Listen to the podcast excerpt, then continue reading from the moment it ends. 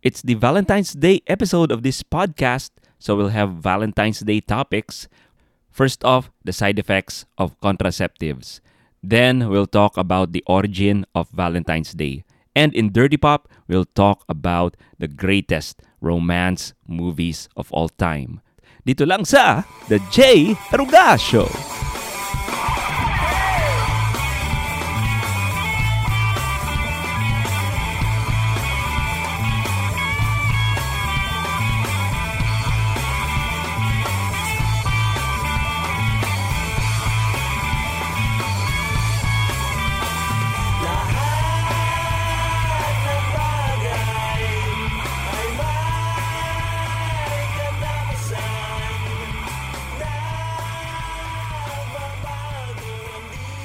Kumusta? Kumusta? Welcome to the J. Aruga Show podcast. Shout out kina Rodney, Sandy, Debbie, Camp, Eileen ng UCC DSR group chat. Salamat sa pakikinig nyo sa podcast at sa pag-share and endorse na rin ng podcast sa mga kaibigan nyo. How is everybody doing? I would like to be the first person to greet you Happy Valentine's Day. And I hope I don't get to be the only person to greet you Happy Valentine's Day as well. May narinig akong mga barangay na balak daw na gawing panukala or isang ordinansa na gawing double pay ang Valentine's Day sa mga empleyadong single. Napaka-noble idea kung sino man nakaisip nun. Anyway, dahil Valentine's Day ngayon at Pro-Life Month, this is our special Valentine's Day episode. Kaya ito ang theme ng buong episode. What's our first topic? It came to my attention na ang dami palang tao na hindi alam ang side effects ng kanilang contraceptives of choice. So allow me to list them in this episode one by one.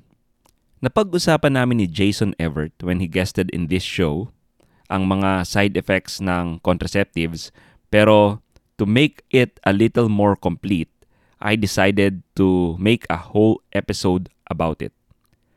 Napag-usapan din namin ni Jason on yung reproductive health law and it is a misnomer. Bakit ka mo? Ano bang characteristics ng isang healthy reproductive system ng isang babae? Hindi ba yung may regular menstrual cycle at may fertility days? Ano ginagawa ng contraceptives? Ang ginagawa nito, most of the time, ay dinidisrupt niya ang healthy reproductive system ng babae. All for the sake na hindi siya mabuntis. It treats fertility like it's some kind of a disease when it's not. The goal of medicine is to restore your body to its right functions. Contraceptives do not. Kaya hindi ito medicine. With that said, let's begin by talking about the most popular contraceptive, the pill. Para sa mga feminist, the contraceptive pill is the best invention man has ever made because women can now be like men, a slave of the workforce instead of caring for her family. But that's another topic. For now, ano ba ang mga side effects ng wonder drug na ito? Una, breast cancer. You might want to look up the New York Times article entitled Birth Control Pill is Still Linked to Breast Cancer. Study finds. Although I would like to be fair to the other side, sabi nila, yung old version daw ng pill ang mataas ang risk because high doses of hormones yon. The new version has low doses of hormones. Daw. For more readings on this, search for the 2005 study by the World Health Organization International Agency for Research on Cancer. So WHO na yung nagsasabi. And search for another study from the Mayo Clinic entitled Oral Contraceptive Use as a Risk Factor for Premenopausal Breast Cancer, a meta-analysis. Pangalawang side effect ng contraceptive pill, cervical cancer. You might want to search the BBC News article entitled Pill linked to cervical cancer risk. Other side effects of the pill include increased frequency of blood clot, high blood pressure, and high attacks. Also, migraines, depression, loss of libido, weight gain, and weight loss, to name a few. Pero sabi ng mga endorsers ng pill, the benefit outweighs the risk. For a horror story about the pill, again, balikan niyo yung Jason Everett episode natin, may kwento siya tungkol sa tatay na ang anak niya ay biglang namatay habang nagsiswimming. Hindi ko spoil yung nangyari, pero ang clue is, she's under the pill. Ang daming lawsuits against Big Pharma who sells these contraceptives.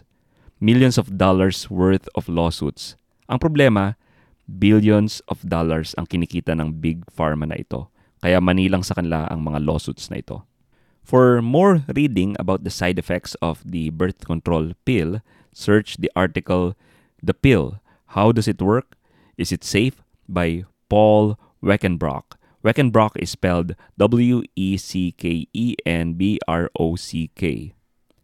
Next stop on our contraception tour is Depo-Provera. So sabi ni Jason, sa US daw, sa California, hindi man lang nga daw binibigay ang Depo-Provera sa mga aso because it is dangerous for pets. Depo-Provera is also known as DMPA or Depo Medroxo Sorry, let's try this again. Depo medroxyprogesterone acetate. Sorry, ang hirap sabihin. DMPA na lang. So ano ang DMPA? Ito ay injectable contraceptive. Endorsed ito ng DOH dahil sa RH law. So kung babasahin natin ang nasa saad sa DOH website about it, and I quote, The injectable is a modern temporary, and highly effective method of family planning. A woman can get pregnant again once the effects of the injectable wear off. It is injected into the upper arm or buttocks of the woman to prevent pregnancy. The injectable prevents the meeting of the egg of the woman and the sperm of the man. It works by preventing the release of a mature egg from the ovary. It also thickens the cervical mucus in the neck of the uterus, making it difficult for the sperm to pass through. So sperm and egg cannot unite and no pregnancy occurs. Using injectable facilitates early diagnosis and treatment of health problems because the woman regularly goes to a health provider for her injections and checkup. End of quote. Again, the only thing na rin-remedy ng technology na ito ay fertility, like it's a disease. Dito lang sa DMPA, if you Google the keyword Depo Provera lawsuits, ang dami mong makikitang hits na lalabas from that search. Most notable side effect is the decline of bone density. Bata ka pa lang, matanda ka na. Ang company na kinakasuhan sa lawsuit na ito sa Canada ay uh, Pfizer nga pala by the way, ayon sa balita, handa nang magturok ng vaccines sa mga anak nating 5 to 11 years old. Sorry, uh, commercial lang yon. Pero anyway, also a research just found out that it is linked to having increased acquisition of cervical, chlamydial, and gonococcal infections. Ano mga ito? Mga STDs ang mga ito. So, for proof, research the study called Hormonal Contraceptive Use, Cervical Ectopy, and Acquisition of Cervical Infections. Ganyan tayo sa The J. Aroga Show. Gusto natin kayo mismo ang magbasa para makita nyo sa sarili nyong mga mata. Next one is Implanon. The name itself is mukhang may ini-implant sa katawan ng tao and that is because there is. Hindi namin napag-usapan ni Jason ang Implanon and I wish we did. Pero to make it up for it, here are the side effects of Implanon. Let me just read something from the internet. This is the proposed patient information for Implanon anaphylaxis. Implanon may increase your chance of serious blood clot, especially if you have other risk factor such as smoking. It is possible to die from a problem caused by a blood clot such as a heart attack or a stroke. So, yun lang naman ang side effect. Maari ka lang mamatay sa blood clot. Sabi pa dito, call your healthcare provider right away when you experience any of these symptoms severe chest pain or heaviness in the chest, sudden shortness of breath, sharp chest pain or coughing blood, weakness or numbness in your arm, leg, or trouble speaking, sudden, partial, or complete blindness. So kapag umubo ka na ng dugo, paano ka makakatawag sa healthcare provider mo? Lalo na kung may complete blindness ka. So paano ka rin makakadial sa smartphone? Tapos sasamahan mo pa ng trouble speaking. Para kang... So, the things we do to our body. Lastly, condoms. What could possibly go wrong with condoms? Una, I would like to say the benefits of having sex without a condom. I'll read this paper called Seminal Priming for Protection from Preeclampsia, a Unifying Hypothesis. Let me read parts of the study. Conventional belief holds that an immune response to ejaculate antigens should interfere with fertilization and establishment of pregnancy. However, emerging evidence now supports the opposing view that insemination acts to activate maternal immune mechanism exerting a positive effect on reproductive events. In layman's term, para sa ating mga tegalupa, ang sinasabi ng paper na ito when you have sex without a condom, na-absorb ng uterus ang semen at nakikilala niya ang genetic makeup ng father. Kaya when the mother gets pregnant, kilala na niya ang DNA ng baby sa womb which reduce the risk of pre-eclampsia. Pre-eclampsia is the sudden increase of blood pressure sa panganganak. I can verify sa inyo na when my wife delivered our babies, linawal niya ang mga bata ng walang kahirap-hirap. Parang wala lang. I remember some friends calling tapos tinatanong ako kung kamusta na daw si Bam sa kanyang pagbubuntis at pagle-labor. Tapos sabi ko, nanganak na. Tapos nagulat sila kasi akala nila aabutin pa ng ilang oras and bukas pa manganganak si Mrs. Also, search this. Hormones in semen shown to make women feel good by Reuters in UK. So sinong ayaw nun to feel good? Okay, so what's wrong with condom? Aside sa hindi mo makukuha ang benefits when you don't use it, well, it doesn't prevent genital warts, doesn't prevent herpes, and it doesn't prevent the human papilloma virus or HPV, the leading cause of cervical cancer in women. These diseases can be contracted with skin-to-skin contact. Alam niyo ba na 49% of US women sa age bracket na 20 to 24 have HPV. And normally, hindi mo kagad malalaman na meron ka. And if you're into the hookup culture, you'll just be spreading it. Of course, sasabihin lang may vaccine naman ng HPV. However, when it comes to transmitting STDs and the risk of pregnancy, hindi 100% effective ang condom. Ayon sa Planned Parenthood, 98% ang effectivity ng condom when used perfectly, 85% when not used perfectly. So I have been corrected about this. Thanks uh, Carlo for correcting me on this. Dati akala ko kasi sa 100 times kang gagamit ng condom, dalawang beses doon makakabuntis ka. Pero hindi pala yun yung ibig sabihin nun. Ibig pala sabihin ng percentage na yon is this. Sa isang taong paggamit ng condom, 2 out of 100 women ang mabubuntis. That's 20 out of 1,000 women and that's 200 out of 10,000 women. So kahit na gamitin mo pa ng gamitin ng condom dahil hindi 0% ang chance of pregnancy, it's just a matter of time bago ka mabuntis. Para yung sa video games, kapag sinabi nila na ang rare ng drop rate ng item na ito, mga 2% lang. Pero makukuha mo pa rin yung item na yon, gano'n man ka-rare, kung mag-grind ka lang. So, sa mga hindi naglalaro ng video games, malamang hindi nyo naintindihan yung sinabi ko. Anyway, this is the reason why in many studies, laging lumalabas na the more sex education ang meron sa isang campus and the more accessible ang condoms dito, mas tumataas pa ang teenage pregnancies. One example of the study is this. It's from The Atlantic. It's entitled, Condoms Don't Necessarily Help Teen Girls Avoid Pregnancy by Emma Green. E lalayo pa tayo dito lang sa Pinas since 2012, may sex education na tayo sa bansa at nagdi-distribute na ng condom dala ng RH Law tumataas pa rin ang teenage pregnancy rate natin. Hindi naman bumababa since the RH law was passed. And that is because maraming estudyante na wala namang balak maging promiscuous ay nagiging sexually active dahil binigyan mo ng condom. At yung mga dating sexually active, lalo pang naging sexually active. Dahil syempre, libre na ang condom. Ngayon, ano ang solusyon? Wala pa akong kilalang teenager na nabuntis dahil nag-abstain siya from sex. So siguro abstinence ang may papayo ko. Aside from that, sa mga mag-asawa, natural family planning or NFP. Ang NFP ay hindi lang yung rhythm method. Meron din itong pag-check ng mucus ni Mrs. at temperature para malaman nyo kung ano yung exact time and date ng fertility ni Mrs. Maybe NFP warrants its own episode dito sa podcast, pero let's talk about it some other time.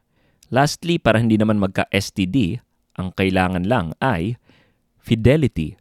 So abstinence, NFP, and fidelity. If I am to summarize these in one word, ang payo ko lang ay chastity. Conservatives, hindi mainstream information ang mga sinabi ko sa inyo ngayon. Please share this episode sa mga mahal niyo sa buhay para maliwanagan sila because the culture is teaching something different. The culture is teaching that sex should be enjoyed by everyone, even outside marriage. The church doesn't say that sex is bad. In fact, it's the culture that's making sex cheap. Sa totoo lang, sa loob ng isang buwan, dalawang araw lang naman ang araw na fertile si Mrs. Then the rest is non-fertile days. So, ganyan din design ni Lord ang katawan ng tao, kaya hindi mo kailangan ng madaming iniinom at sinasaksak sa katawan mo para lang hindi maging fertile. God meant for couples to enjoy this gift as much as we can, but be open to life. Hindi sinasabi ng simbahan to always aim for life every time na nakikipag-sex ka kayong mag-asawa, but just be open to life. Si God naman talaga ang nagbibigay ng gift of life. Kaya conservatives, happy Valentine's Day and let's take back the culture.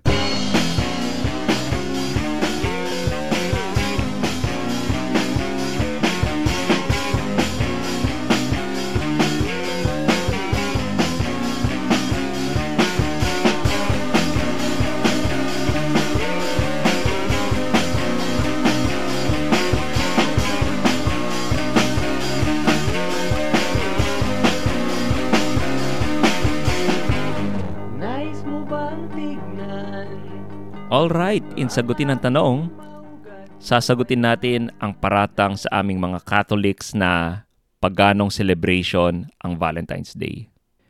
Paano natin sasagutin ang paratang na ito? Una, marami tayong ginagawang tradition na pagan in origin, na wala tayong angal pero ginagawa pa rin natin. Ang isang halimbawa nito ay ang pagsuot ng wedding ring. Wala sa Bible ang pagsuot ng wedding ring. The first recorded instance when a wedding ring is used is in ancient Egypt. Also may mga produkto na hindi natin tinitigil gamitin dahil may pagan name ito. Halimbawa dito ay ang Nike na galing sa Greek goddess na si Nike, the winged goddess of victory. Ang symbol pa nga ng Nike ay hango sa pakpak ng goddess. Also yung mga days of the week, ito pa lang, pagan na in origin yung mga pangalan nito. Tuesday came from the Norse god Theo. Wednesday came from Odin, kaya Odin's Day. Ito yung tatay ni Thor. Speaking of which, Thursday came from Thor. So it's Thor's Day. Friday came from Fridge. So sa Marvel Cinematic Universe, siya si Frigga, nanay ni Thor. So si Loki na lang yung walang araw sa family. Saturday is from the Roman god Saturn. And Sunday is from sun, Monday is from moon. Wala kang ligtas kahit Tagalog pa gamitin mo. Martes came from the pagan god Mars. Miyerkules came from Mercury. Huwebes came from Zeus. Biyernes came from Venus. Lunes came from Luna, so moon pa din. Ang medyo Judeo-Christian lang ata is Sabado from Sabbath and Linggo for Domingo which is the Lord's Day. Walang masama if we Christianize a pagan tradition. Ang masama is if we paganize a Christian belief. So now let's talk about Valentine's Day. Meron talagang Catholic priest na Saint Valentine ang pangalan who was martyred on February 14, 270 AD. Medyo weird nga lang bakit naging Day of Love ang February 14 at bakit si Saint Valentine ang naging simbolo dito na isang celibate priest. There was a pagan celebration in Rome during February 15 called the Feast of Lupercalia in honor of the god Lupercus. This is a bloody, violent, and sexually charged celebration with animal sacrifice, random matchmaking, and coupling in the hopes of warding off evil spirits and infertility. Walang naglilink ng Feast of Lupercalia at Valentine's Day noon sa romance. Sabi nila kaya daw pula ang kulay ng Valentine's Day ay dahil bloody daw ang Feast of Lupercalia. Walang anything nakakilig sa celebration until may sinulat noong 1375 ang isang medieval poet Ayon sa isang medieval poet na si Geoffrey Chaucer, yung nagsulat ng The Canterbury Tales, the night before the Feast of Lupercalia, February 14, it is customary for young people to declare their love or propose marriage. In the medieval period, this day is made to commemorate Saint Valentine's. According to tradition, Father Valentine sends a note to his jailer's daughter who he miraculously cured from blindness. Then he signs it with the words, Your Valentine. At mula noon, natatag ang Valentine's Day at nagkaroon ng kapayapaan sa buong kaharian at nagsiawit ang mga ibon and they lived happily ever after. The joke lang. We do this many times in the past in the long history of the church. Halloween came from the Celtic festival na Samhain. Yung Christmas, hindi. Despite everything they say na galing ito sa pagan celebration, records show that Christians have been celebrating Christmas long before the pagans celebrate their pagan gods on that day, on December 25. Wala tayong problema sa pagbaptize ng isang previously pagan occasion. We do this all the time. When we baptize our kids, they used to be of the world, but after their baptism, they're now united with the body of Christ. We have our cars, homes, things blessed para matanggal ang evil spirits nito kung meron mang nagre-reside dito. Ika nga ni Father Josis Sikia. Anyway, additional fun fact about Saint Valentine. You can find his skull in Rome on display in the Basilica of Santa Maria in Cosmedin. Saint Valentine is the patron saint of affianced couples, beekeepers, Wow, kaya pala the birds and the bees ang tawag. Engaged couples, epilepsy, fainting. So marami sigurong nagkakaroon ng seizure o nagpe-faint tuwing nagpro-propose ng pag-ibig or maybe baka kapag nababasted.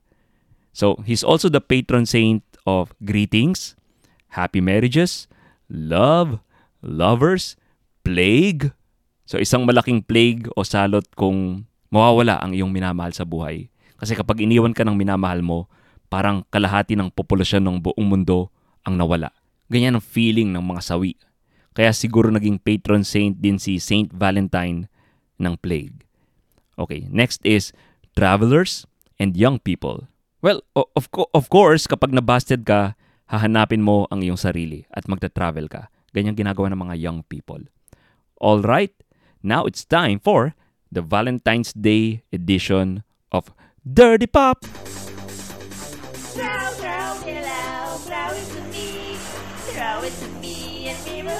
party. Throw, throw pillow, throw it to me, throw it to me, we'll have a party. See my throw pillow, isn't it cool? We'll have lots of fun inside the pool. Come to me, baby, my fantasy. Throw pillow under the sea. Do you want to borrow it? Yes, I want to. Tinanong namin sa lahat ng social media accounts ng The J. Aruga Show kung ano ang favorite romantic movie of all time ng mga listeners. And we got an avalanche of answers. Lumalabas lang na napaka-romantiko ng ating mga kaaruga. Okay, so let's get right down to it kung ano yung mga sagot nila. And by the way, pinanood namin ni Mrs. ni Bam Aruga ang mga movies na sinuggest nyo. Kaya medyo fresh sa memories ko yung at least the top movies, okay? And may isa pa akong napansin by the way, bukod sa napaka-romantiko ng mga kaaruga. Karamihan sa mga sagot ng mga listeners ay movies from the 90s o early 2000s. So, dalawa lang ibig sabihin nito. Wala nang nagagawang good movies, good romantic films sa mga panahon ngayon o wala tayong masyadong listeners na millennials o Gen Z. Okay, so excited na ba tayong pag-usapan ang mga movies na ito? First of all, before we move on, ang sagot ko dito is yung before series. Gusto ko itong pag-usapan kasi I'm surprised na wala masyadong bumanggit dito. Siguro dahil sinama ko sa post, but I highly recommend the Before trilogy. Before Sunset, Before Sunrise, and Before Midnight.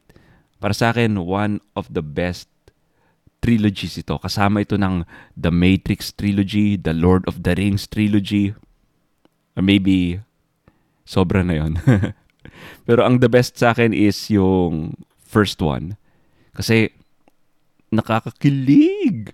Bibiroy mo yung makita ka ng dalawang hindi pa magkakilala masyado tapos randomly nakilala nila yung isa't isa sa train and you're throwing everything away for this person para makausap mo siya, mag-spend time kayo for one day.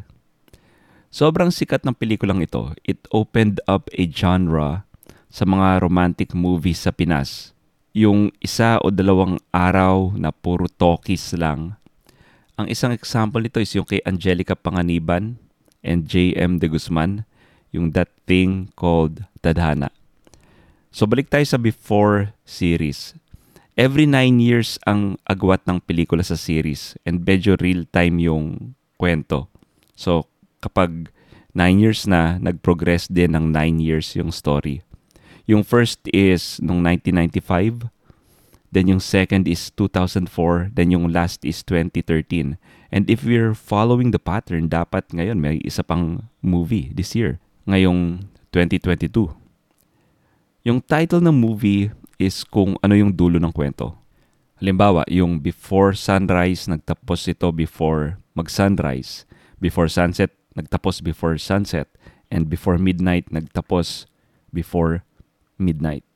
So makikita mo din yung malaking pagbabago ng mga characters kung sinundan mo yung buong trilogy. Like, sa unang movie, naniniwala pa kay God yung character ni Julie Delphi. And sa second movie, hindi na, atheist na siya. Medyo iffy lang ako dun sa second part, yung Before Sunrise, kasi dinivorce ni Ethan Hawke yung wife niya nung na-meet niya ulit si Julie. I wouldn't do that in real life. Promise. Okay, so before I let you know kung ano yung mga movies na pinanood namin ni Mrs. ni Bam Aruga because ito yung top answers nyo, let me tell you the runner-ups. Eternal Sunshine of the Spotless Mind. So sinagot ito ni Mary May and the Pinoy MCU fan. Somewhere in Time and Singing in the Rain. Sabi ni JM. So classics ang gusto niya. Love in the Time of Cholera. So sabi ni Jobel, ito daw yung gusto niya. Titanic. Sabi ni Troy and George, and how dare you guys that you didn't vote for Titanic that much. Sleepless in Seattle, sabi ni Christine. Fault in Our Stars, sabi ni Lai. And ito lang ang medyo mabago-bago. Mulan Rouge, sabi ni Katkat. And when I still love music, gustong gusto ko tong movie na to. Nasa top three movies ko ito of all time. Winning piece ko sa video ko yung Your Song, Mulan Rouge version. So lagi ko itong kinakanta kapag may outing or nung dati nung hinaharana ko pa si si Bam. It's because of this movie. And sabi ni Sal, Attack of the Clones. Kasi alam niyo naman, Anakin Skywalker or Darth Vader, he is known for many things pero ang talagang tumatak sa puso ng mga stormtroopers and grand moffs ay yung kanyang penchant for poetry and love quotes. Okay, so let's get right down to it. So 10 things I hate about you. Sabi ni Kat Kat and Voltaire, ito daw yung favorite nila. Nanalo siya sa Best Teeny Bopper category. So, may ganong category sa list na ito, okay? Madaming naglaban-laban sa category na ito. So, Can't Hardly Wait, American Pie, She's All That, He's All That. Ang nanalo ay 10 Things I Hate About You. So, si Julia Stiles and the late Heath Ledger ang bida dito. Nandito din ang batang-batang si Joseph Gordon-Levitt or JGL. So I will always remember him as the kid in this movie. Kahit sa pelikula ko pa siya mapanood, inisip ko lagi yung batang JGL. Maging sa The Dark Knight Rises o dun sa movie niyang Don John. Just a little more info on this movie. It's an adaptation of the Taming of the Shrew by Shakespeare. Kaya may call out kay Shakespeare sa movie na ito. So, naiyak ako dun sa ending ng movie na ito. And ito nangyari. So pinanood namin ni Bam ang mga top movies nyo and hagulgul kami ng hagulgul sa iyak. And dito ako sa part na to naiyak. Nung tinula ni Kat ang 10 Things I Hate About You. So basahin ko ulit yung poem. Tignan ko kung maiyak ako automatically. I hate the way you talk to me and the way you cut your hair. I hate the way you drive my car. I hate it when you stare. I hate your big dumb combat boots and the way you read my mind. I hate you so much, it makes me sick. It even makes me rhyme. I hate the way you're always right. I hate it when you lie. I hate it when you make me laugh. And even worse, when you make me cry. I hate it when you're not around and the fact that you didn't call. But mostly, I hate the way I don't hate you. Not even close. Not even a bit. Not even at all. Joke lang, hindi talaga ako umiyak. Seryoso. Okay, nasa na ba tayo?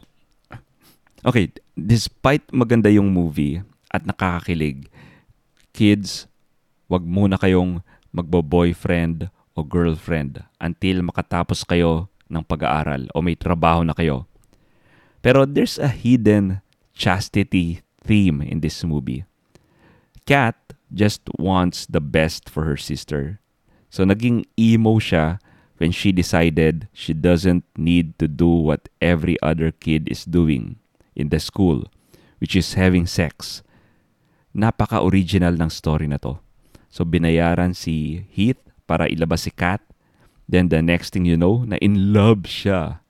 Pero nung nangyari yon, syempre pinaalam ng villain ng movie ang plan niya. Kaya nag-away sila ni Kat, si Heath Ledger, tsaka si Julia Stiles.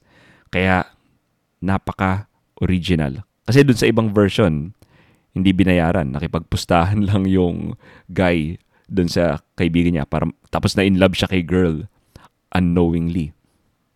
Okay, so the next movie is Serendipity. Ang nag-vote dito ay si Marvin, si Voltaire, and si JM. Serendipity means a luck that takes the form of finding valuable or pleasant things that you're not looking for. Sa Tagalog, ito yung nagkataong nangyari pero sobrang importante o sobrang ganda ng nangyari kahit hindi mo sinasadya. Ang example nito sa tunay na buhay is yung discovery of penicillin. Hindi ninais nung nag- nakadiscover ng penicillin na ito ang maimbento niya. Pero ito yung na-imbento niya and it's a wonder drug. May philosophical discussion dito sa movie about fate and free will. I like this quote. Sabi ni Kate Beckinsale, If we're meant to meet again, we'll meet again. So, I don't believe in fate, but I believe in providence that the Lord gives a sign and makes a way for things to occur. But part of this includes people choosing the door and the path that the Lord has placed them on. Kasi let's face it, kung hindi nila ginawa yung mga bagay sa movie, kung hindi nila pinansin ang mga signs, let's say si Jonathan, he chose to get married, hindi pa rin naman fate yun, di ba? But it's his free will. The setting of this movie is in New York, my favorite city in the world. Wow, yabang. Parang nakapunta na ng New York. Oo, nakapunta na ako ng New York. Pero hindi dahil doon, kaya ako siya naging favorite city. Dati ko pa siya favorite city dahil nung bata ako, nanonood ako ng David Letterman, yung late night talk show and pinapakita niya yung parts of New York and naakit ako dito sa New York. Okay. So, by the way, ang second favorite city ko is Dublin. And hindi lang naman sa pagmamayabang, pero nakapunta na rin ako sa Dublin. Pero ano, ano lang ah, parang konting yabang lang if I'm allowed to. Alam nyo, hindi ko nagustuhan ang movie na ito noon, itong Serendipity. Pero for some reason, nung pinanood namin ni Mrs. ito, nagandahan ako. Tapos naalala ko, kaya pala ako hindi nagandahan sa movie na ito dati, ay dahil ang napanood ko ay isang bootleg VCD version ng pelikulang ito. Tapos parang cinema copy pa. Doon sa fake VCD, natapos ang movie sa skating rink. Kaya pangit na pangit ako bitin na bitin yung movie. Nung pinanood namin ni Mrs. ulit itong movie na to, kailan lang, may epilogue pala. Next in the most voted for romantic movie sa SOCMED natin is of course The Notebook. And who voted for this? Si Jacqueline, si Angelica, si David, si Poch, and si Wes ng Thinking Critical. So si Wes sabi niya, real men should watch this movie. Hindi makukumpleto ang any Valentine's Day movie list episode ng mga podcast kung walang Nicholas Sparks movie dito. I used to find this movie overrated. Hindi ito tumatak sa akin noon. Ang masasabi ko nga is, mas kahanga-hanga si Adam Sandler sa 50 First Dates. And sabi ni RG, gusto niya yung 50 First Dates. Da- dahil sa 50 First Dates, bata pa lang si Drew Barrymore tsaka si Adam Sandler. So, ibig sabihin, mas maraming beses niyang gagawin yung ginawa ni Ryan Gosling sa The Notebook. I don't like premarital sex in movies. Yun siguro yung reason bakit ayaw ko ito noon. Pero in fairness, nung pinanood ulit namin ito ni Mrs., ang dami kong ang dami naming iyak dito. Lalo na dun sa part na matanda na sila. Siguro mas na-appreciate ko ito ngayon dahil mas papalapit na ako ng papalapit sa age nila Noah and Ali. So, it's the perfect example of suffering together. Kasi, alam niyo ibig sabihin ng compassion, it means suffering together. Also, naisip ko kung mangyari ito sa akin sa tunay na buhay. Kun kunwari si Mrs. naging ulyanin na everyday bagong araw para sa kanya. Mag-aala Noah Calhoun din ako. Mag-aala Ryan Gosling ako.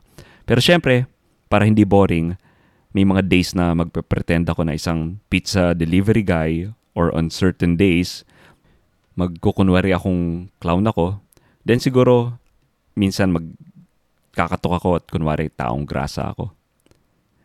Okay, so aside from that, marami ding bumoto sa A Walk to Remember, si Marvin, si Marjorie, si George, si ate ko, si Lace.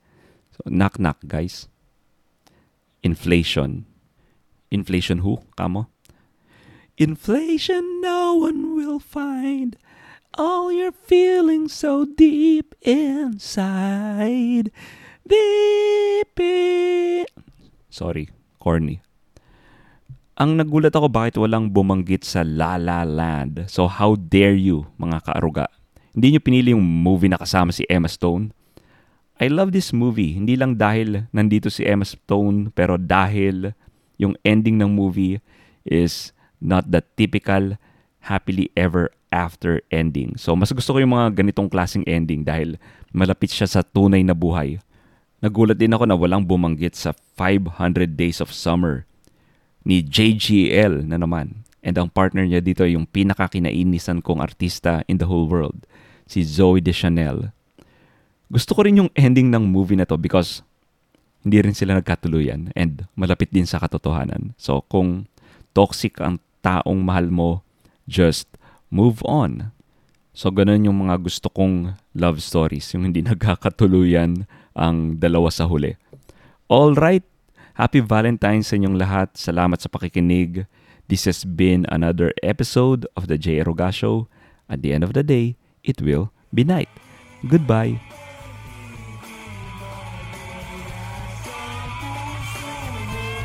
If this episode made your day, or even if it didn't, please press that follow button right there. If you're listening in Apple Podcast, please give us a five star review. Spread the word, tell your friends, family, your dog to subscribe as well. Thank you very much.